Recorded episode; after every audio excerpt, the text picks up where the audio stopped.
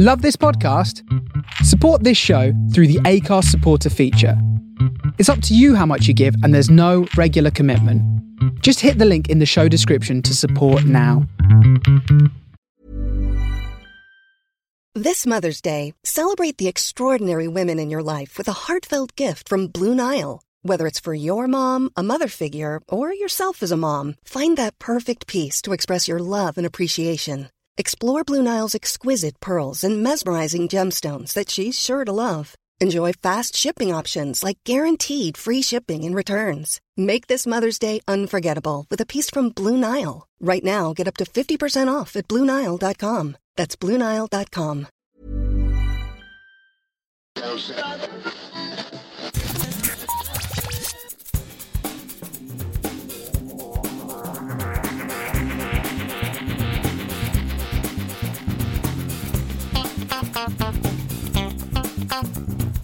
Hello and welcome to episode three thirty-one of Geek Town Radio. I am back this week with... Matt, how are you doing? I'm good, David. How are you doing? I'm good, thank you. You were on last week, so less stuff to catch up on, but what have you been up to? Some of the same things, which I will give a brief mention to in a minute, but two newer things that I checked out. So I jumped into the first episode of Foundation. Most of my stuff here is Apple T V mm-hmm. things. I took your advice, which is pay extra attention. Yes. Um, that piece of advice did work. Obviously, most T V shows like that, that are quite sort of deep and detailed, you can't be scrolling through Twitter and, yes. and things like that. No, you can't. Um, definitely not in that show. No, because you'll look up and you'll be like, what? What happened? yeah. uh, it was quite a good show. There was still, even with me paying like full attention, there was still a lot to take in, in even, because yes. I've only seen the first episode. And I enjoyed the first episode and I thought, okay, I am going to watch more of it. But I think I'm going to try and watch it a bit slower. I, I think if I try and binge watch the show, it's just going to be loads of information just sort of yeah. flooded at me kind of thing. So I'm going to try and watch it kind of slowly. And there is like, I think ten episodes or yes. something, and they're about an hour. So there's a big chunk of T V there. The only complaint I really had, or like piece of confusion, is the two main characters get set up to do their research on this other planet. They get exiled in quotes, but yes, sort of like half exiled. It's, it's kind of interesting. And then they go to travel to this other region thing. And I was like, oh, I can't wait to see them on their journey with like everything they'd set out throughout the episode. And then they did a time jump of thirty-five years. And I thought, oh, I wanted to see what happened in that time. Yes. And then the main female character, who's then obviously older, goes to touch this thing. And then the episode ends there.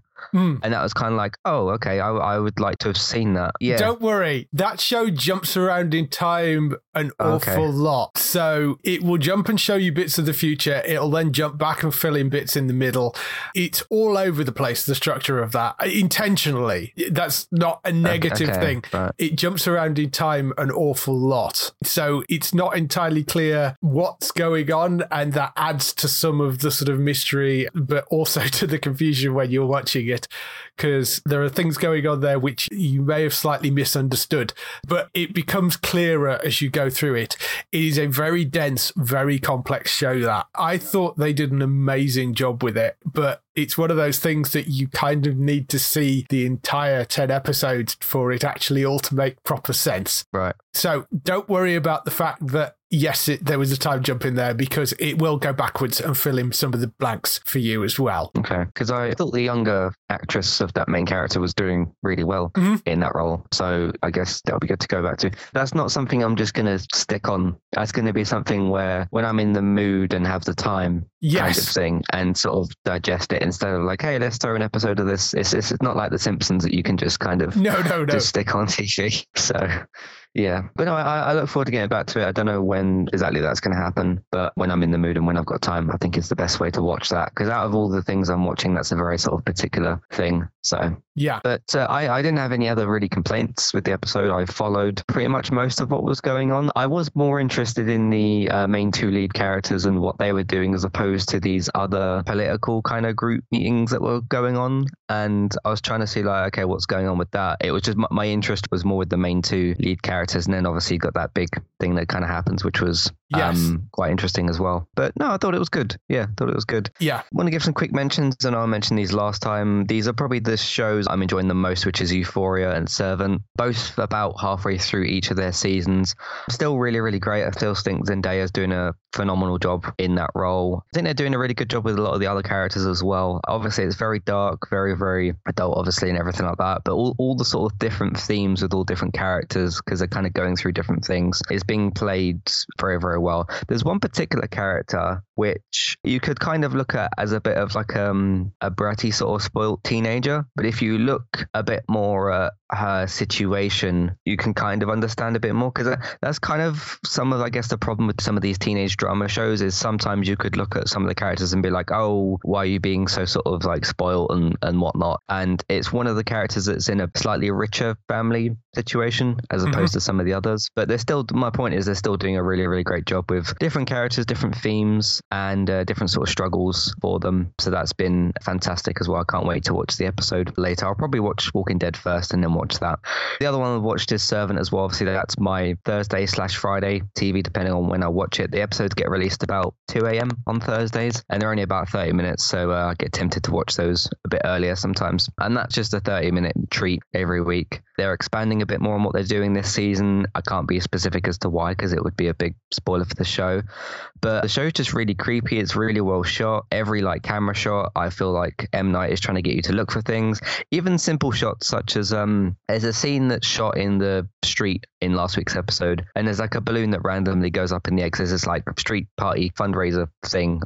And there's like this shot of a balloon that goes up in the air, and it's like, why are you showing me that? There's probably a reason you're showing me that, or some sort of symbolism or foreshadowing for something. Yeah. Um, M. Night doesn't tend to just do things in that show for no reason. Yes. As well, which is great. So uh, I've really enjoyed that. And then the other thing I've watched, which is a brand new show actually called Severance.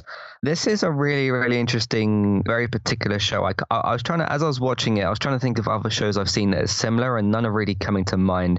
It's kind of this um, dystopian future slow burn ish type of thing, so a bit like a Mister Robot in, in the same wheelhouse as that type of show. Right. Essentially, the idea is you've got these a group of four people. They live perfectly normal lives. They go home, go to work, go home, go to work, that kind of thing. They do the nine to five office job. But the difference is when they are at home or out of work, they have one set of memories. And then when they go to work and get in an elevator, their brain switches to work memories. Right. So when they are at work, they don't know what's happening in their home life. And then when they're in their home life, they don't know what's going on at work. And there's so many questions around how that would function. There's even a few sly little sort of jokes put into certain little points. One of them is like, oh, you're probably like a terrible father. And because they talk about um, making dinner and stuff when they get home. And one of the guys there, I think he says something like, oh, I don't do the dinner, which for his memories, he's never cooked home dinner because yeah, that set of his memories is at work. So it's a really, really interesting, really weird show. But the first episode, uh, first two episodes, actually, which are available, were pulled off really, really well. It was very, very different as well. Uh, for those of you who might not be able to quite get to the show yet because they are an hour each, I'd recommend some of you to go on. You could probably find it on YouTube. Just watch the opening title sequence. It's really, e- even the title sequence itself is really quite uh, trippy and sort of telling of what to expect. And um, it's quite a long one as well. But uh, yeah, go go and watch like, at least the title sequence. That will give you a bit of an idea. Um, have you heard of this show? Watched it at all? I, like that? I have heard of it. Um, I haven't got to watching it yet. It does sound really kind of interesting. I hadn't really looked yeah. into it all that much. Cast is really good. It's directed by Ben Stiller. It's Ben Stiller producing it as well. The cast is Adam Scott from Parks and Rec. Deitchen Lackman in there, who people may know from like Neighbours. She was in But Doll House, Agents of S H I E L D, she popped up in as well. Christopher Walken, Patricia Arquette, John Turturro. Yeah, there's some good names in there. So it's a very solid cast. I'm quite interested in actually sitting and watching that. I, I will uh, take a look at it, definitely. Mm. But yeah, I watched the first two episodes back to back, so I'm caught up now for their Friday mm-hmm. episodes. But it's one of them shows where you'll definitely have tons of questions, even once you watch the first fifteen, thirty minutes of the episodes. Yeah. Even as far as like, because there's this scene near the start where to get from the elevator to their work desks, there's loads of turns in this corridor. And even the simple questions is like, okay, who made this corridor so you turn like six times? And there's like a long stretch of a scene that kind of goes through that. And like, okay, why did somebody make a corridor like this? And the fact that like the building is quite empty and all, all this kind of weird stuff, but it's it's really, really good. I really uh, enjoyed my time with it. And it just, it'll leave you questioning things and what's kind of going on. There's one particular sort of character who's joins in the first episode, and she's kind of with you as the audience. She kind of questions things and tries to rebel slightly as well. So that was a, that was very good. But yeah, that's what I've been up to roughly, apart from uh, I got Horizon Forbidden, what's the new one called? Forbidden West uh, installing yes. now. And I've been playing Dying Light two, which I've been enjoying as well. But uh, what about you, David? Gaming wise, I've been messing around in Satisfactory again, because uh, Update five has come out since last time I was playing with it, and uh, it's still in early access, but I still can spend hours and hours building factories and stuff in that game. So that's been really fun. But T V wise, Bel-Air is one of the first things that I want to talk about, because I've been working my way through that. I've been very interested in this series coming out, because this is of course the dramatic remake of The Fresh Prince of Bel-Air, and I thought that was a really intriguing idea, particularly based off a little short trailer slash film thing that this guy did and put on YouTube, and Will Smith heard about it, thought it was brilliant, and contacted him and basically said, we should turn this into a T V show. It's The Fresh Prince of Bel-Air, but done as an hour-long drama. There's been various mixed reviews about it. It seems to be on sort of Metacritic, Rotten Tomatoes, it seems to be sitting around sixty, sixty-five percent. I think that's a little bit unfair. I mean, The Guardian wrote a fairly snooty review about it, but it's The Guardian, so, you know, I actually really enjoyed it. Um, I think the lead is very well cast. I could maybe do with a few more gags in it, and I know that isn't what it's there for, but there are points where they do hit certain sort of slightly comedic situations, and I, I kind of want to push it, wants them to push that a little bit further. And I know they're trying to sort of not make it a comedy and make it far more dramatic. It sort of feels somewhere in the realm of something like Empire at the moment, that sort of series. Mm-hmm. The characters are generally fairly similar, but cooler, you know, than the other T V show. Like Carlton in this isn't the sort of massive nerd that he was in Fresh Prince. He's far more the top dog at school. He commands sort of a certain amount of respect. So they've altered that character a little bit to make him a bit more of a kind of cooler version of that character, but he is one of the only black kids at what is essentially a, a very high-end posh private school, and there are certain things that come with that because of the fact that he tries to fit in. So there is a point where Will walks in on them in the locker room, and some of the white kids are rapping and are using very inappropriate language, and Will pulls him up on it and is like, why are you letting him get away with this? And Carlton sort of doesn't see a problem with it, you know. So there's more about that sort of tension of the background of the character of Will that grew up on the streets of sort of West Philly, and Carlton, who has had this very privileged life and sees nothing wrong with what he's doing. So you've got all that going on. Hillary, who is the older daughter, they've turned into a social media influencer, which works very well for that sort of character, because she always was a bit more of a socialite on the T V show. So that sort of seems like the next natural step. You know, if you're setting it in today's times, that sort of makes sense. Mm-hmm. They've got Philip Banks, who is the uncle that takes Will in. He's still a lawyer, but he's running for D A. So they've got all that that they can kind of deal with and make sort of interesting plot lines out of that. Jazz is still in there as the taxi driver that Will meets on his way to the airport, but they've also expanded that character as well. So he also owns a record store, and they've fleshed him out a lot more rather than in just being a sort of comedy foil. Vivian's far more kind of grounded character in the, in the fact that she's the sister to Will's mother, and she's sort of battling also the fact that she is now this very, very wealthy Bel-Air living person, but she also have roots in Philly as well. So they've got a lot more complex with the characters. And you also get a lot more about the sort of aftermath of what happened in Philadelphia being the reason that Will sort of moved out, which, you know, as you know from the title sequence of Fresh Prince, was the fact that he was playing basketball, there was an incident, and that's why they moved him from Philadelphia to L A. But you actually get to see that, and you actually get a bit more background about that, which they didn't do in the original show, and the aftermath of that and what happened to his friend who was with him. So there's a lot more depth to it. Overall, I think they have done a really interesting job, and it does make for an interesting, compelling drama. I'm actually quite enjoying it. There's four episodes up at the moment on Peacock, so you can go and find it on Peacock if you've got Sky. I would say it is worth taking a look at, definitely. It isn't laugh a minute like Fresh Prince was, because it's not supposed to be. That's not the point of it. But I think it sets out to achieve something in terms of taking that basic structure and that basic idea of what the Fresh Prince of Bel-Air was, turning it into a dramatic story. That's what they said they wanted to do, and that's what they've done. And I think they've achieved that very, very well. So uh, I do think it's worth looking at. I think it's interesting and different and makes for a solid drama in its own right. Yeah, I'm presuming you've not caught any of that. Uh, no, I am interested. Um, I've seen parts of the Fresh Prince of Bel-Air, but I do need to go and watch that one as well. I think that's also on Sky, isn't it? It L- is. Last time, yeah. last time I checked, it was. Yeah. It is up on Sky as well. So I've got both of them to watch. Yes. Probably be best, I guess, for me to watch one version and then the other instead of mixing them. So, potentially, yeah. yeah. I mean, may- or maybe you could watch the the first season of, of Fresh Prince and then watch the first season of Bel-Air possibly and just do a direct comparison of the two.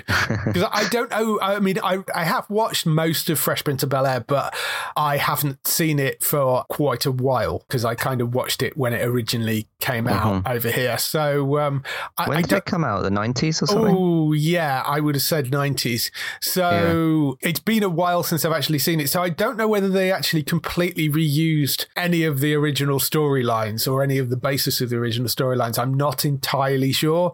But yeah, I mean, the basic premise is, or the setup is the same. It just takes this far more dramatic turn to it. But I, I think right. they've done a very nice job with it. Good. Marvelous Missus Maisel also has returned this week for season four. Pretty much picks up almost exactly where they left it at the end of the last season, which is Midge having had a sort of fairly catastrophic failure in her career, without giving too much away about what happens at the end of season three, but she is now back home and working out how to pick up all the pieces and move forward and what she sort of wants to do next. I love that show. I think it's wonderful. It's funny. They're doing a brilliant job with it, and it just continues to be more of the same. So keep on doing what they're doing. I think it's really fun and was really superb. Peacemaker had its finale this week as well, and I don't want to go into too much detail about this because I know it hasn't aired in the U K yet, but uh, you know, through various connections I have been watching it over there. I really enjoyed that show, and I think it's brilliantly structured in a way of you actually feeling for Peacemaker.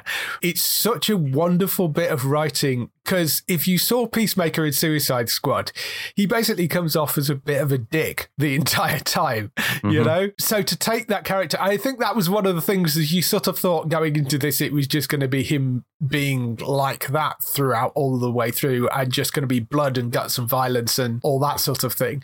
But it really kind of goes into his background quite a lot, and it's very much James Gunn's weird sense of humour to it. I mean, the opening title sequence itself is very, very James Gunn and very funny. From that moment on, that sort of sets the tone for it throughout, and the writing just does an excellent job of you making you actually care and understand why Peacemaker is the person that he is. And also there is a, a really interesting, if slightly weird, plot that goes through the entire thing. It's wonderfully strange, ends very, very well. There is a lot of jokes in it as you go through it as well, mainly at the expense of other D C people. Uh, there are a few interesting cameos, which, I mean, I'm sure if you've looked around the internet, you may have seen a few of those. Cast very well, really interesting, well put together show. It's been renewed for a second season, and I'm very much looking forward to that coming back. It's been really, really good fun. Have you managed to catch any of that? I'm not sure whether you got access to it or not. So my journey with this show was I watched the first episode. I did a podcast on that episode, and I basically didn't like it at all and decided I was already kind of like, I'm not quite interested in the show because I didn't like Peacemaker after the film, but I thought I'd give it a chance, see what the first episode's got to offer. And the things I hoped and would have wanted it to do in the first episode, it didn't do them at all. And then I paid no attention to it, or as little attention as I could. I mean, a lot of people were talking about it, so obviously I saw some of that conversation. And then the finale episode came around, I heard about the cameo, and instead of actually watching the last episode, you could just find the the cameo clip itself on YouTube. So I watched that, and I was in the same camp as most people, which is like, what the hell is this? And then I did a sort of, I guess, a bit of a conclusion-ish episode talking about the cameo itself and just other things around it. And that's been my kind of journey with the show. And if they do anything else that's similar to that cameo, or, or something which I feel like I want to talk about with like the second season, if they do other things like that, that's probably when I'll talk about it next. But I have, don't have interest to watch like the other episodes, but I'm glad people have enjoyed it. I mean, we've only seen James Gunn attempt storytelling with one set of Marvel characters and one set of D C characters, which is Guardians of the Galaxy and then obviously Suicide Squad, and then spinning off to Peacemaker. Even when I initially first saw Suicide Squad, I felt that James's comedy worked better with the Guardians than it did with the Suicide Squad characters. And maybe that's a bit of the sort of Marvel comedy side that just I felt worked better with James's writing, because I, I very much enjoyed those two Guardians films. Mm-hmm. But that's where I stand with all that, basically. It's interesting, because I it really hit with me, and uh, I I don't know whether it's just I like James Gunn's sort of humour. I'm I'm not sure, mm-hmm. but mm-hmm. I thought they. I, I like really it. I just prefer, I just prefer him with the Marvel stuff. Yeah. I, I suppose. Yeah. Plus, I think as well, you know how you tended to enjoy things like the wacky side of Doom Patrol and Legends. Yeah. Maybe that wacky side with this fits better, because I I can enjoy those types of stories if they've got other things going on, I suppose. But I know that you. You tend to gravitate towards that a bit more, and maybe I mean I didn't see like episodes two through eight, and I'm guessing they did some. I heard about yeah. some like, other things that they did, and maybe that just suits more of what you like as opposed to what I do, which is yeah. which is fine. So, yeah, yeah, yeah, maybe that's it. But yes, I do hope it gets a U K broadcaster. I I know who would pick it up in the U K. That's the only yeah. thing, um, because it is a very off the wall weird thing. So mm. I I don't know. I mean, my gut feeling is says. Somebody like Amazon, but now it's completely out. Yeah, and somebody got, they got could, the boys, haven't they? So. Yeah, now it's completely out. They can drop it up as a box set. Uh, we may get a U K broadcaster, but yeah. we'll have to wait and see. Mm.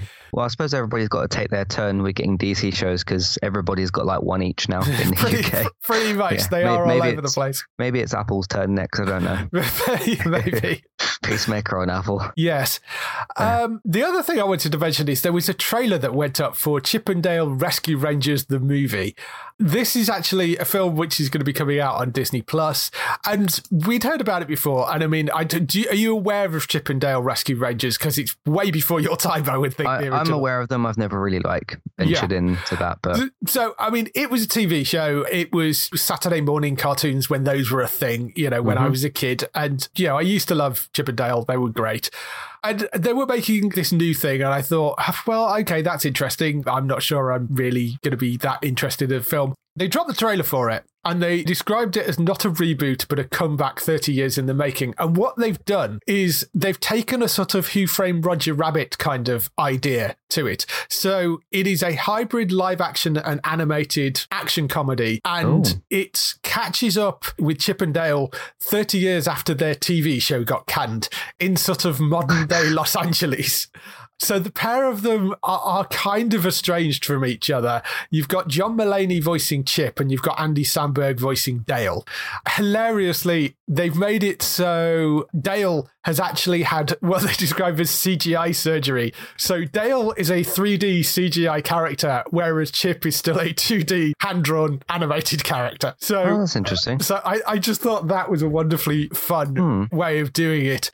They do have cameos from other characters in there, like Roger Rabbit himself does make an appearance in here, and uh, some of the animated characters as well. The basic plot is when a former castmate mysteriously disappears, Chip and Dale must repair their broken friendship and take on the Rescue Rangers' detective personas once again to save their friend's life. So that's the sort of driving force behind it. I think this looks like it's going to be really interesting and really fun. And as I say, the trailer is up on the website if you want to take a look at it. But if you'd sort of dismissed it as, oh, well, it'll just be, you know, a big screen thing with them doing adventures and stuff, it isn't. It's very much playing on the nostalgia element to it for people that are more my age that remember the original cartoon, and is messing around with a lot of those sort of tropes that you got in things like Roger Rabbit as well. Um, I suppose Space Jam to a certain extent. Mm-hmm. But I thought this looked really fun and really different and really interesting. So it's going to be one to look out for. It comes twentieth of May onto Disney Plus. It is going to Disney Plus, not cinemas. Certainly one yeah. to look out for, I think. Yeah, I like the um, C G live action kind of hybrid thing. I, mm-hmm. I like that. I like the way it's done in um, Space Jam and, and things like that. So that kind of intrigued me. Yeah, definitely check out the trailer, but it is really quite interesting, so uh, one to look out for. That's all the stuff we've been doing this week. Let's move on to some T V and film news.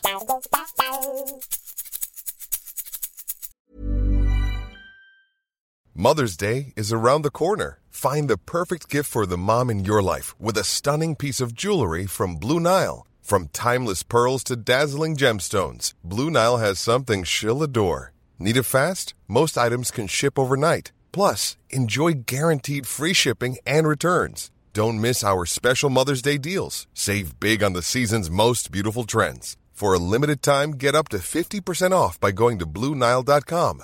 That's Blue Nile dot com. So we kick off the T V and film news with the renewals, cancellations and pickups. Lots of, not so much cancellations, but uh, things coming to an end. Marvelous Missus Maisel, as I mentioned earlier, is back for its fourth season right now. But just before the fourth season dropped, they announced it had been renewed for a fifth season, but will be ending with that fifth season as well. I think that's probably the right choice. Much as I love the show and would love to sit and be able to watch it forever, I think because of the story, which is basically about Midge going from being this suburban housewife to getting the sort of shot on T V, that is sort of the arc of it. And I think there is only so long you can run that arc. So I think five seasons is a good solid length for it. And bringing it to an end then, I, I think, works very, very well. So that will be coming to an end, but there is the whole of season four to go and the whole of season five to go yet. Donald Glover came out and announced that Atlanta will be finishing with its fourth season. The third season isn't out yet. That's due in the spring, but uh, fourth season will be the last one. I'm not sure if he's given a reason for that being fourth season, other than he decides he wants to wrap up the story. But, I mean, he's had so many problems actually just physically getting these shows out there between his film work, his music, and all the other things that Donald Glover does. It's taken so long just to get the third season there, because I think it was like twenty nineteen or something. It might have even been twenty eighteen for the second season. So it's been a long time coming for the third season, and it's just got delayed because he's so busy. So I'm glad that he's kind of rounding it off how he wants to round it off, but he has said that uh, the fourth season will be the last. But there is, again, there's a third season to come and then the fourth season. Yeah, it's been a long time for that show. I think that was airing on on that Fox channel, which was on now. It uh, was last yes. time, yeah. I know they put some episodes on B B C or whatever, but it's been a while since season three. It's a really, really good show, though. So I'm looking forward to that finishing. Yeah, it was twenty eighteen was the second season. So, uh, you oh, know, it, it's been a long, long while, that third season in development. And the problem is that he writes it all himself. And with everything else he's doing, I, I, I kind of get, you know, that right. he, he wants to tell a particular story. It's going to be four seasons in length. He's wrapping it how he wants to. So that's all fine. But yeah, season three due in spring. Season four will be at some point after that, but God knows how long that'll take. Presumably that's going to end up on Disney Plus because it was on Fox previously. Yeah. Stranger Things is also ending with a fifth season, but there is still a load more Stranger Things to come before then. Season four apparently has been extended in terms of its overall length, so I don't know whether that means there's more episodes of it or whether that means the episodes themselves are longer, but they have said there is more. It's, season four is basically the longest season they've done. So they've actually split it into two parts. It's going to be volume one coming out on the twenty-seventh of May, and then volume two will drop on the first of July. Then there will be a fifth and final season after that. And again, you know, we've been talking about Stranger Things potentially coming to an end since the last season, because, I mean, the last season kind of wrapped things to a certain extent, although they did have a number of things they left dangling.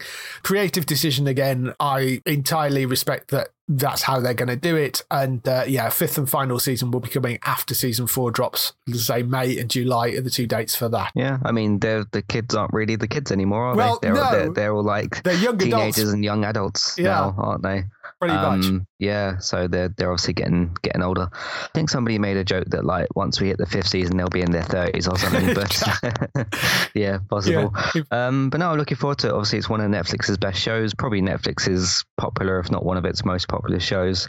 I'm going to guess that they're going to do eight and eight or ten and ten, and then like a ten episode final season or something. Um, Possibly. I'm, try- I'm trying to think of another show. They've done they've done loads of shows where they've had like part one, part two, but you know it's sort of like a whole season, but mm. yeah, split up into different things. I think they're doing the same thing with like Ozark, aren't they? The fourth season. Yeah, I, I think. But yeah, we'll see how it goes. I'm sure it'll be great anyway. So. Yeah, it was interesting the way it was phrased. I don't know whether it is actually more episodes or whether it's just the episodes themselves are longer. So it may be five and five, but the episodes are like an hour and a half each or something. I, I don't know. Mm-hmm. Um, but that's what they've said is that, that season four is longer in length. But as I say, I don't know whether that's episodes or just the episode length of them. And uh, one other little bit of news that popped out was uh, Why the Last Man, which we knew was cancelled already, but they talked a little bit about the cancellation during the press tour. And he basically said, yeah, I really love the show. The guy the guy that runs, um, it's F X, I think it was commissioned by, or, yeah. uh, or Hulu, or F X on Hulu, I can't remember, it was one of those. But the guy that runs it basically said, yeah, I really, really love the show. I thought it was great. The problem is that we keep a very close eye on the viewer retention number, and they literally fell off a cliff after the first episode, which is really unfortunate. But I mean, he said he was basically saying, I've never seen a drop so steep. So yeah, I mean, that's pretty much it. It, it just, its numbers just took a nosedive after the first episode, and there was just no justifiable way they could keep it going. So if you like that series, that's why it was cancelled so quickly, because they cancelled it halfway through its first season. Yeah. And I, mm. I sort of enjoyed the couple of episodes I watched. watched of it, but then they cancelled it and I was like, I don't really want to kind of go and watch the rest of it now, because I know yeah. it's not going to conclude. So yeah, it's unfortunate. I remember watching that trailer and thinking, oh, this is like, you know, that post-apocalyptic sort of thing that's right up my alley. And uh, yeah, after the first couple of episodes, it's just sort of like, where is this story sort of going? yeah. And then it got cancelled, and uh, I think it's still hanging around on my continue watching list, because for some reason you can't remove those things. Yes. Which is annoying. But yeah, it's a shame. A shame, but you know, at least we have a reason now. I mean, we don't know what the retention numbers were like because it was on streaming services, but he basically just said, yeah, the retention numbers just fell off a cliff. So mm-hmm. in terms of renewals, The Bay has been renewed for a fourth season on I A T V, so that will be coming back.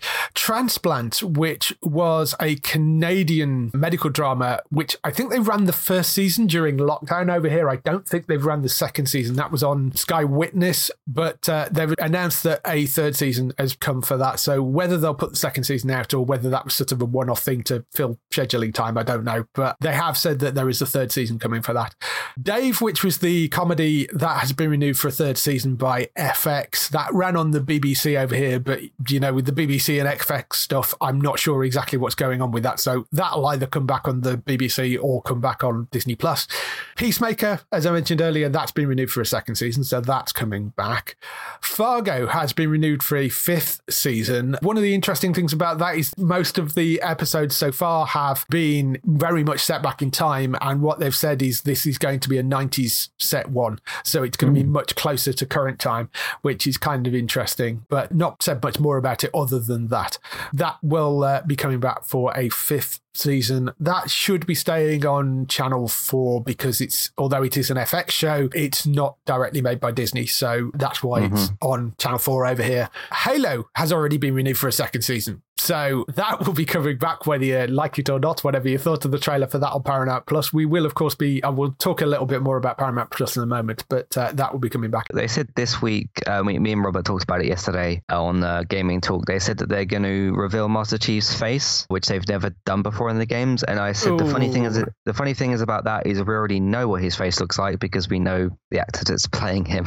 Yes. um, and some people made an argument of like, oh, in, in the books or whatever, he takes his mask off, but you can't see that because mm. um, I'm assuming they were talking about a written book and not like a comic book. Y- yeah, yeah. But obviously in a book, it's left up to you to visualize things. I did quite enjoy that original trailer. I know that there's some mixed thoughts on how Cortana looks, but then when you've got a yes. live action thing like that, she's going to look a bit different. Yeah. But no, I thought it looked, I thought it looked pretty good from that trailer. Just be a case of waiting for Paramount to launch over here so I can watch that and yes. Star Trek. Yeah. Yes. Billions has also been renewed for a seventh season, which I'm very happy about because it was a big thing the sixth season because they lost Damian Lewis at the end of the uh, fifth season.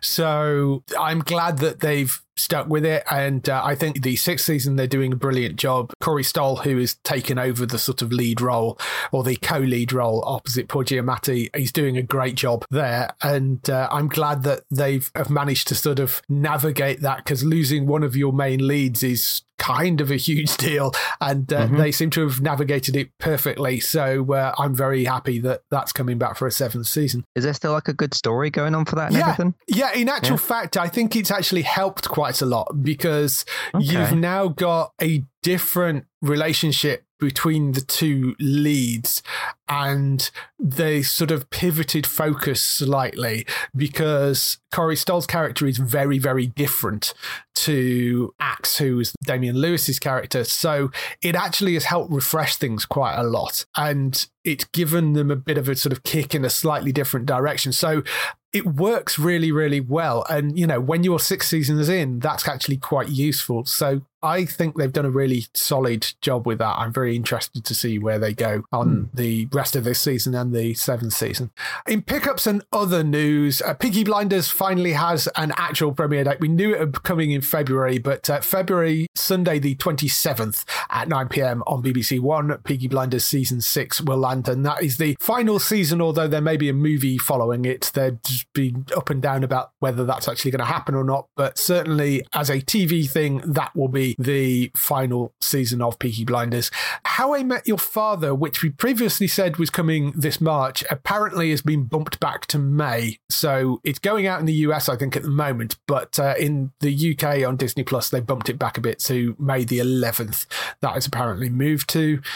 Raised by Wolves, Sky Atlantic have confirmed that's coming on the twenty-third of March, they have said, so that will be dropping on Sky Atlantic and on demand as well, so there's that.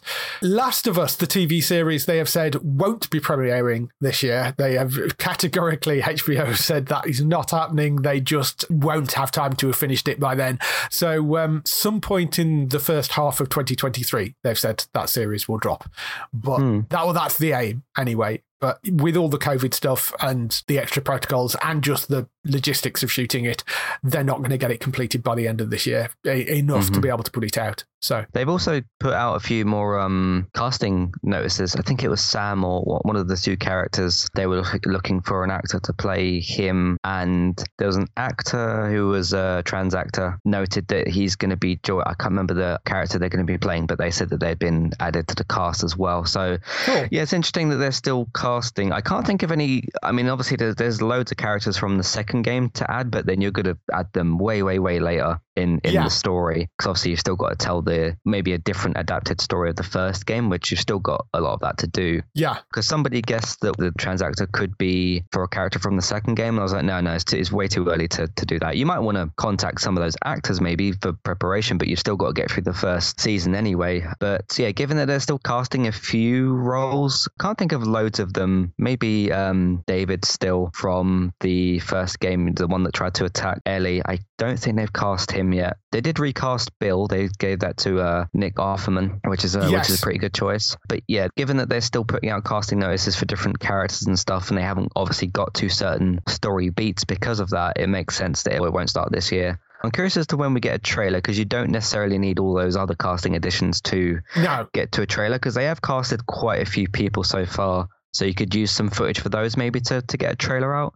I'm wondering when that could be, though. Maybe like a Comic-Con type of thing, possibly. Yes, it's, it's, that it's would make sense. It's hard to tell what they've what they've actually filmed right now. And I suspect they're probably going to have enough to be able to do something for Comic-Con when that comes around. Yeah, even if it's like a one-minute trailer yeah. to just, just to show you what it looks like, see what a clicker looks like and that sort of thing. Yeah, so. I, I suspect it will be a presence at Comic-Con without a doubt, I would have thought. Mm-hmm. One of the other announcements for one of the other big shows, Obi-Wan Kenobi, it was announced this week that John Williams is basically proclaimed that he was pretty much done with Star Wars, has been coaxed back to do his first T V series since nineteen eighty-five. He's doing Obi-Wan Kenobi and doing the music for that, which is great. And uh, I, I think makes perfect sense because it is part of that Skywalker saga. So uh, I mean, there are people that can kind of imitate John Williams, but having the man himself come back and do it, I think is superb. So they've announced that it will be original John Williams music for Obi-Wan Kenobi, which is brilliant.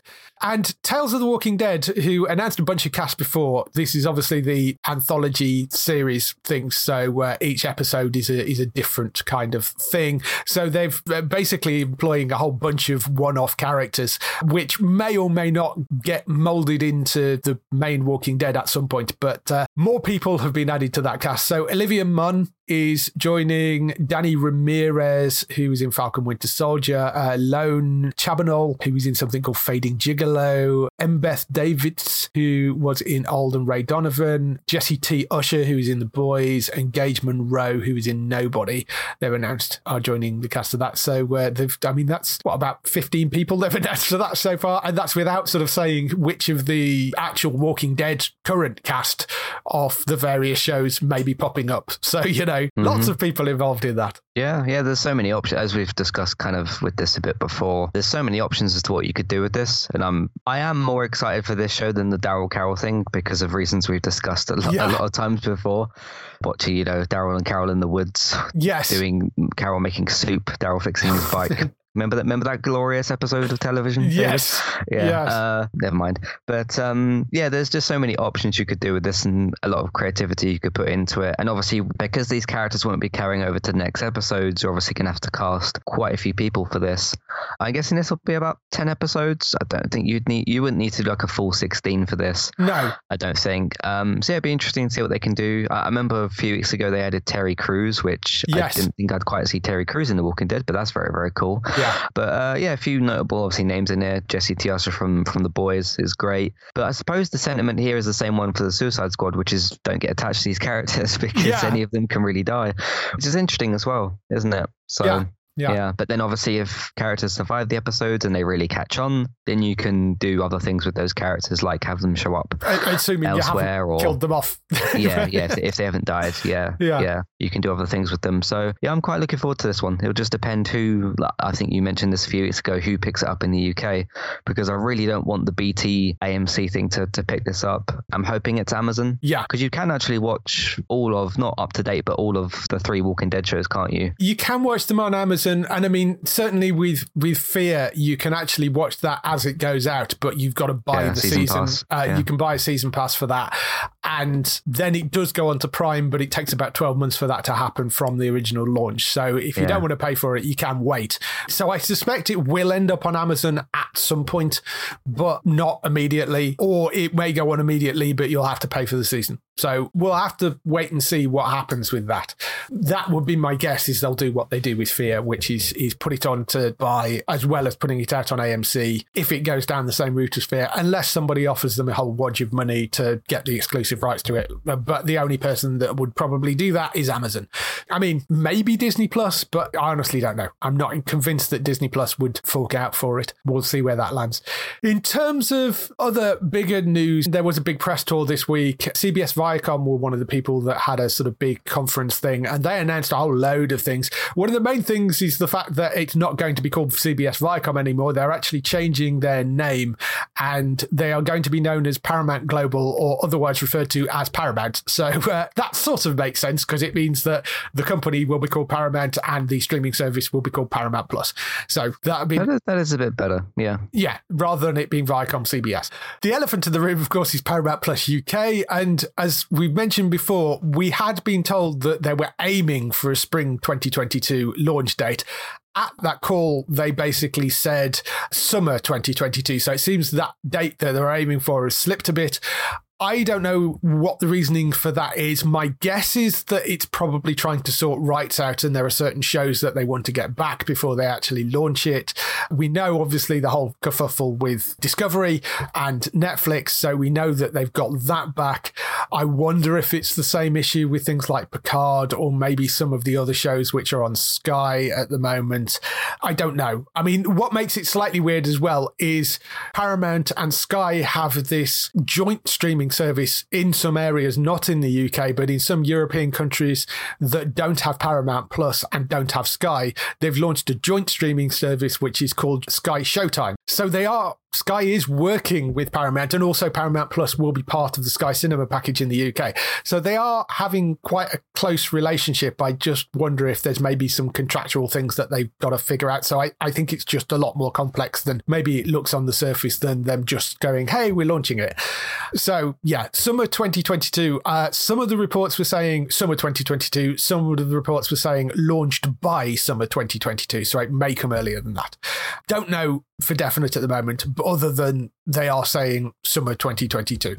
So that's kind of frustrating because the Strange New World series is launching in May, and that would seem like the perfect thing to launch it with, but we'll see whether that happens. When does um, Discovery's current season end? We're about halfway through at the moment, aren't we? So right, it took like a mid-season break or something, didn't it? Yeah, and it only recently came back, and we're like one or two episodes in, so it's probably got another somewhere between mm-hmm. four and six episodes to go, possibly. Because what I thought was possibly going to happen, which doesn't look likely, is that that season finishes, Halo starts, and then it launches. So then you've got like a box set of whether they put them out weekly or box set whatever for Star Trek. You do that and then you launch, because Halo would have been quite a good thing to launch with as well. Yeah, that would have been a smart thing to do. But uh, if it's summer, obviously it's going to probably go past even what Halo's mid-season or something. Yeah, I mean, it is. In terms of the actual Paramount Plus schedule, it seems to be they're doing Discovery, then they're doing Halo, then they're doing Strange New Worlds. Those seem to be the next sort of three big tentpole shows. And if they're not launching on Halo, it would sort of make sense to launch on Strange New Worlds, but again, May may be a bit early for it. So we'll see. And the problem is they don't have Picard, because Picard's right, the other thing. Got the new upcoming yeah, season, yeah. Because Picard would have been March. I mean, it is coming to the U K. It's just coming on Amazon in March. Um, mm-hmm.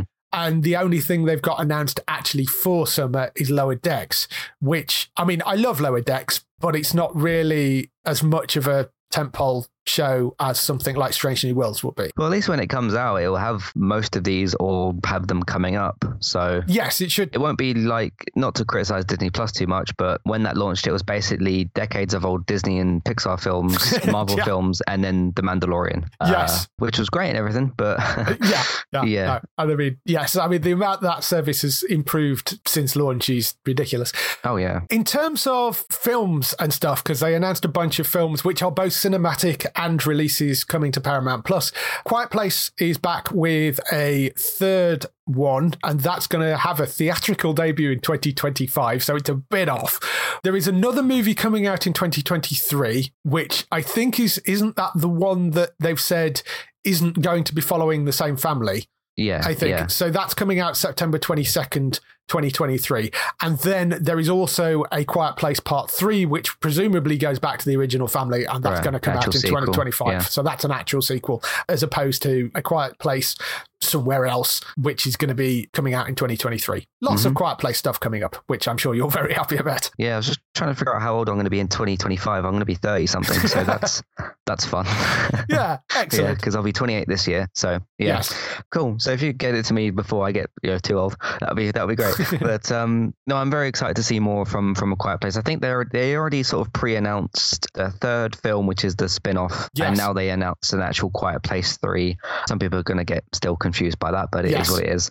Because as much as I do enjoy following the main family, obviously, it's, but yeah, I'm looking forward to seeing, I suppose, which other characters they're going to go with. I mean, they did introduce um, Cillian Murphy as a character in the second film, and he was really, really good in that.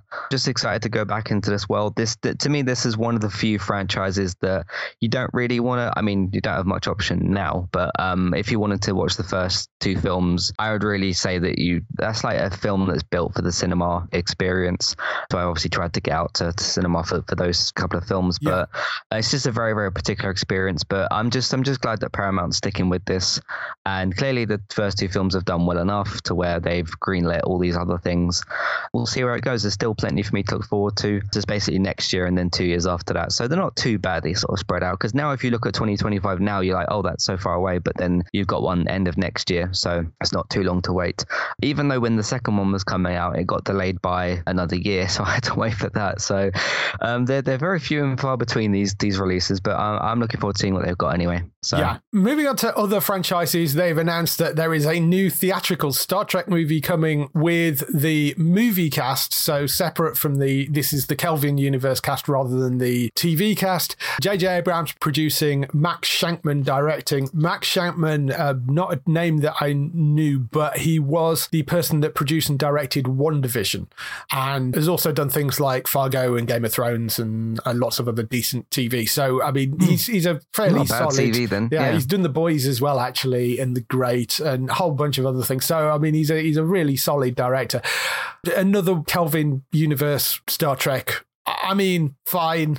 I'm kind of more interested in the T V universe at this point, but, you know, whatever. If they're going to do it, fine. Mm. There is an expansion to the SpongeBob universe wow. coming exclusive Multiverse. To Disney Plus. Yes. uh, three brand new movies based on show's original characters, with the first dropping in twenty twenty-three. There is also a fourth SpongeBob release from Nickelodeon Animation, which is currently de- in development for a theatrical release. Transformers have got another chapter coming, Transformers Rise of the Beast, which will star Anthony Ramos, will lead the first three films installments of the iconic Hasbro property. There's also a previously announced untitled animated Transformers film as well. So presumably this new kind of Transformers film franchise is going to be live action. And then there's an animated one, which is coming in twenty twenty-four. I have completely lost interest in all the Transformers stuff ever since the Michael Bay days. So, you know, fine. Right. If you like Transformers, they're out there, but yes. Yeah. The only Transformers thing I'm interested in is Bumblebee two with Haley Steinfeld, whenever that's right, going to be, yes. because not only do I not remember which Transformers film I last watched, but the last one I watched was very bad, and it was just big robots flying around all over the place, punching each other mm-hmm. with a bit of a lack of story. I think one of the main characters died, but I can't even remember. And then they re- they replaced both of the, it was um, Megan Fox and whatever the other guy's name was. I can't think of his name right now, but he got replaced by, I think it was like Mark Wahlberg, and then Megan Fox got replaced, and that was not really explained. Yes. Um, and then they tried to just continue, they tried to sort of continue the Transformers story, but replace the humans. And then mm-hmm. I was like, what is going on? Yeah, no. Uh, and then and then I think Transformers Something of the Moon or whatever, it was like two hours, fifteen minutes. I was like, oh, isn't it? There's no way I'm going anywhere near that. Yeah, yeah. So. Yes. Teenage Mutant Ninja Turtles are also making a return, but in animated form rather than live action. There is a new animated take on the Turtles coming to theatres. It's produced by Seth Rogen and Evan Goldberg, who are the people behind The Boys and Preacher and uh, or lots of other fairly gory stuff. So I do wonder if this is going to be kind of an adult animated thing, but we'll see. Hmm. Um, it's beginning in twenty twenty-three. Nickelodeon Animation will fast follow the film with a series of exclusive movies for Paramount. Paramount Plus beginning also in twenty twenty-three. That's coming if you're into the Turtles. Um, mm-hmm. I, given that Rogan and Goldberg are involved, I, like I say, I do wonder whether that's going to be a bit more violent and more in the vein of what the original comics were, but we'll see. I did recently watch the um the ni- film from the nineties, did that yeah. for this season of Classic Reviews. That was really, really good. Yeah. And I've been recommended for a long time that, okay, if you want like the best of the Ninja Turtles, that that's the one to go to, and that was certainly the case. Okay. So I uh, I very much enjoyed that. I think that's got a couple of sequels I need to watch, but um yeah, seeing as we're actually getting Paramount Plus, we'll, we'll have it by twenty twenty-three. three, we I think we can say that that's pretty safe. Yeah. um, if it's going to have a bit of a life over on Paramount Plus, some animated films and some shows. Uh, we'll see how that goes. Yeah. yeah. Teen Wolf is getting a reunion. The T V show is going to get a full-length movie. You've got some, not all of the cast back. Uh, Tyler Posey, Holland Roden, Shelley Henning, Crystal Reed, Orny Adams, Lyndon Ashby, R J Bourne, Seth Gilliam, Colton Hayes, Melissa Ponzo, and Dylan Sprayberry. They are saying additional names to be announced, but that's who they've announced so far. So if you're into the Teen Wolf T V series, then there is a film coming on Paramount Plus for that. And SEAL Team, interestingly, the T V show led by David Boreanaz, is getting a film as well. It's going to be a standalone movie, which they're making specifically for Paramount Plus. So, uh, yeah, I like that. That's also got another season coming as well. But, um, yes, I thought the fact that they're doing a movie for that was quite interesting.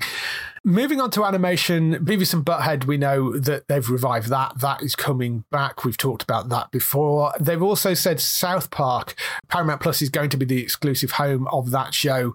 Basically, all of South Park internationally is going on there from later this year. So presumably when Paramount Plus launches here, there'll be a new series exclusively going out from twenty twenty-four. And then in the U S from twenty twenty-five, that's where you'll find South Park in the U S as well. So internationally first, and then in the U S for all the back episodes of South Park. There are a couple of other kids shows as well, some Dora the Explorer stuff and uh, Blue's Big City Adventure. There's, there's those coming in terms of the animation things.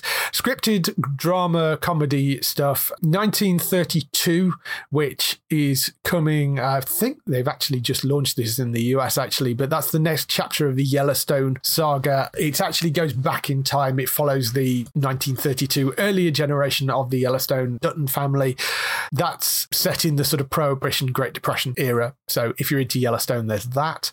They've got a thing called Landman, which has Billy Bob Thornton tapped to lead the upcoming series as a crisis manager for an oil company.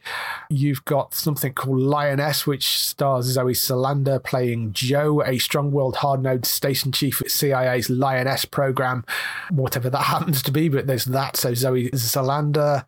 There is a show called Tulsa King, which stars Sylvester Stallone. That's a big name. Yeah. It yeah. doesn't give any more about, I mean, they've talked about that before, apparently, but uh, that is coming. Huh. There is an N C I S spin-off called N C I S Sydney, which is another spin-off from the N C I S franchise. That's slated to land on twenty twenty-three, uh, feature local stories with Australian actors and producers, filmed in one of the world's most scenic harbours. It's from Shane Brennan, who is the Aussie creator of N C I S L A, is attached to do it. So presumably he wanted to go back home and film in his own country. So that's what he's doing. A couple of U K-based titles as well. A Gentleman in Moscow, which is based on the best-selling novel. A drama series tells the story of Count Roslov, who who in nineteen twenty-two finds himself stuck in Moscow on the wrong side of history. The Communist Party agree to let him live, but he will never be allowed to set foot outside of the Metropole Hotel until the day he dies. So there's that coming. That's A Gentleman in Moscow. And Sexy Beast, which is a prequel series based on the cult classic film, which has bounced around various networks, I think, but they've actually landed that and given it a series order on Paramount Plus now. So that is coming. It's got one of the showrunners from The Sopranos behind that, so that will land uh, hmm. there. And they have got other things coming as well, which they've already talked about, like a, a Fatal Attraction T V series, Grease, Rise of the Pink Ladies, and The Offer, which is the thing based around the making of The Godfather as well. So lots of interesting stuff coming up on Paramount Plus. Yeah, definitely. There's a few things that stick out there, a few things that we don't really know a ton about yet until we see some more. You've got the Ninja Turtles, some Star Trek stuff, and of course, my thing I most care about is, is A Quiet Place. Yeah. So we'll see. Plus, like we said, they got all the um, Star Trek shows and Halo and that kind of thing to come. So yeah, there's a few things there to, to look out once we get the service and then for the future of the service, but some things that we'll just have to wait and see what they look like. Yeah. Moving off Paramount and over onto H B O Max and uh, the W B side of things, there's a new drama in the works which has been given a straight to series order for H B O Max called The Girls on the Bus. It's a drama series adaptation of Amy Chosnick's best-selling book Chasing Hillary. There's a chapter in the book which talked about The Girls on the Bus.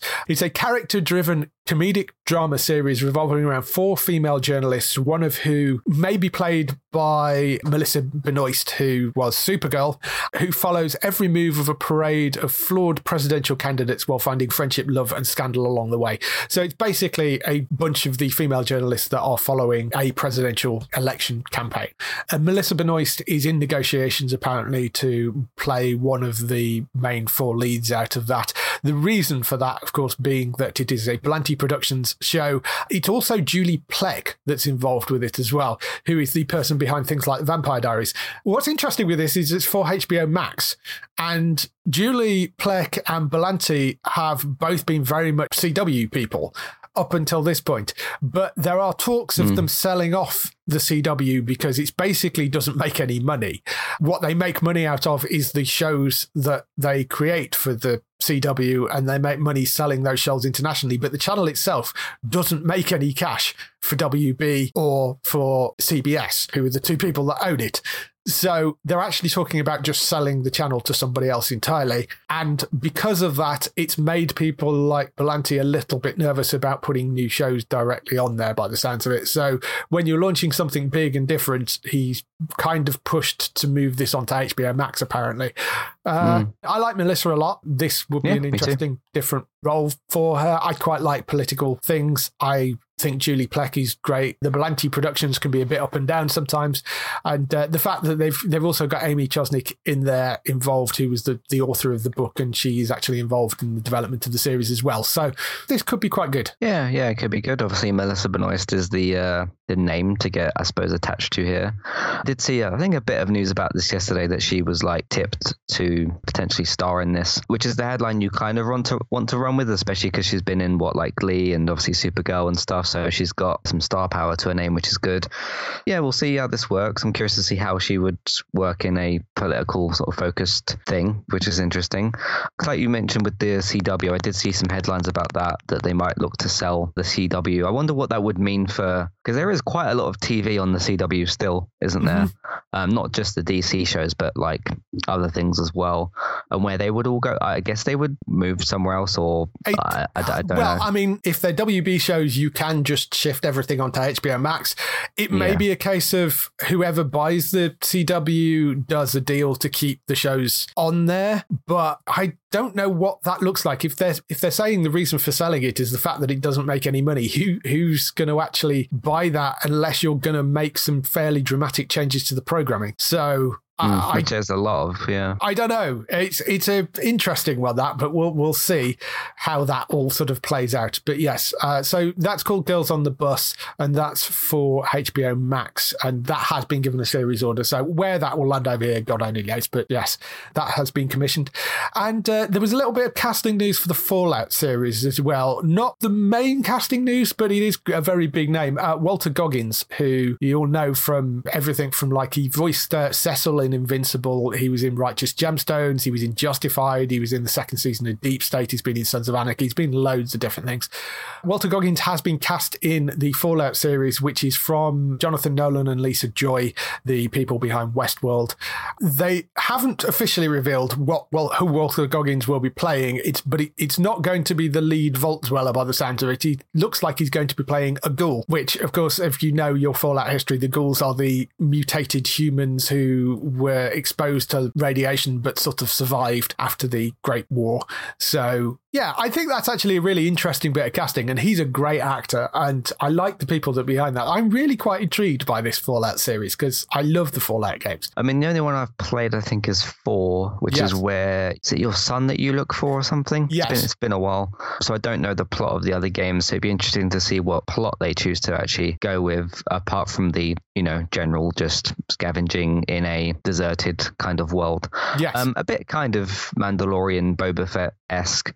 Um, I was speaking to this with, with Robert yesterday because we were doing the gaming talk one. Obviously, it's for Fallout. And I was kind of saying about how you've you've got, like, Paramount's now got Halo, who's like the masked kind of person and all that sort of thing. Then you've got Boba Fett and obviously Mandalorian, and now you've got the, uh, like you said, the Vault Dweller from Fallout. So everybody's trying to get their own kind of, like, masked sort of scavenging hero, I suppose, which is which is interesting. Obviously, this was ordered a while ago, I think. Yeah. They announced it a while ago. So yeah, that'll be uh, interesting as well. But um, yeah, it just depends what plot they go with and how things go from there? Yeah, I mean, I I played everything from three. I didn't play the original kind of isometric top-down games. So, right. yeah, I, I played th- three, New Vegas, and four. And I have played a bit of uh, the online thing as well, although it's seventy-six. Not, yeah, yeah, it's not as good.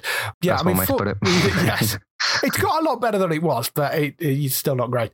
So I do love this world, though. So I, I think it's going to be kind of interesting to see what they do with that as well. Mm-hmm. And you got the people behind Westworld, don't they? Yeah, exactly. Um, on there, and the budget of Amazon, which is a good combination. Exactly, yes. So, so. you know, there's money in it, and there's good people behind it, and uh, they seem to be making some really interesting casting decisions with mm-hmm. somebody like Walter Goggins. So yeah. one to watch out for. We don't know when that's going to drop, but it is in development right now. I was saying to Robert as well, hopefully this doesn't take as long to make us the Lord of the Rings show.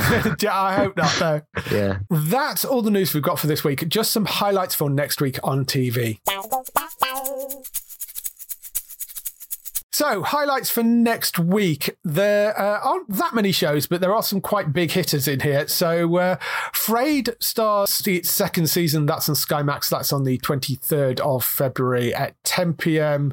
Resident Alien is back for its second season. That's on Sky Max. That's on the twenty-fourth of February at nine p.m. I love the first season of that. Uh, Alan Tudyk is just hilarious, and it's really, really good. Vikings Valhalla, which is the follow-up to Michael Hirst's original Viking series, but uh, none of the same characters because it's set a few hundred years in the future. Uh, not the future, but the future from the original series. That's Vikings Valhalla coming to Netflix rather than Amazon, who ran the original series. That's on the twenty-fifth of February that that will drop. Wolf Like Me coming to Prime Video on the twenty-fifth of February as well. That's a romantic comedy, but dark, weird comedy sort of thing. It's uh, when Mary and Gary's universe collide, both are terrified their baggage will tear them apart. But Wolf Like Me, that's called. That's twenty-fifth of February on Prime Video. Then we have on the B B C, which have both the big shows dropping this week, Peaky Blinders season six, as we mentioned, twenty-seventh of February at nine p.m. That is back. And Killing Eve season four, and that is the final season of Killing Eve. That lands on B B C iPlayer on the twenty-eighth of February. Don't know when that's going to go out on broadcast. They've only mentioned iPlayer so far because it's going out the day after the U S, but twenty-eighth of February for Killing Eve on iPlayer for season four.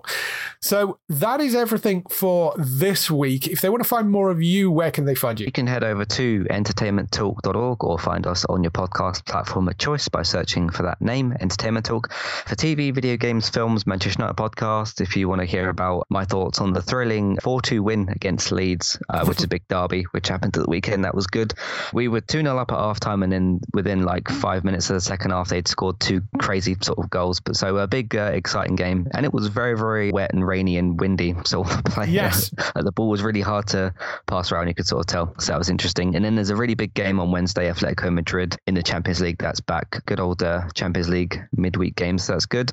Recently reviewed uh, Scream, the revival of the twenty twenty-two film. Uh, me and David will be back on Wednesday, I assume we're doing it on Wednesday still, yes. for the Walking Dead, doing the Gaming Talk podcast. Uh, we talked about Cyberpunk's big recent next gen patch, which is uh, one point five, and uh, just a bunch of other just discussion, reviews, those sorts of podcasts over on entertainment talk dot org. Uh, you can find me on Twitch, eTalk U K, for all my different game streams. You can find the YouTube channel as well, which has got those archived and loads and loads of game clips and things like that, which on our YouTube channel, uh, Entertainment Talk Play. So lots to uh, have a look at as well on those different platforms. Yeah, so go and check Matt out over on entertainment talk dot org. For other people involved in the show, you can, of course, go and find Bex, who is on twitch dot t v forward slash Trista Bytes. That's B Y T E S. She's streaming daily for lots of silly fun over there, and a few evenings as well. So go and check out her schedule. Always worth going to watch and see the silliness on Bex's channel over there. That's twitch dot t v forward slash Trista Bytes. For Daryl, you can go and find him over on Hollywood North News dot net for all the T V shows that you love, which are shot in Canada. For us, you can find us at geek town dot co dot u k throughout the week and see all the latest air date information. If you want to get in touch with your questions or comments, email us on podcast at geek town dot co dot u k. Leave a message on the website post. Find us at Geek Town on Twitter, on Facebook at facebook dot com forward slash geek town, on YouTube at youtube dot com forward slash geek town, and on Instagram at geek town u k. That is everything. We shall see you next week. Bye bye. Goodbye.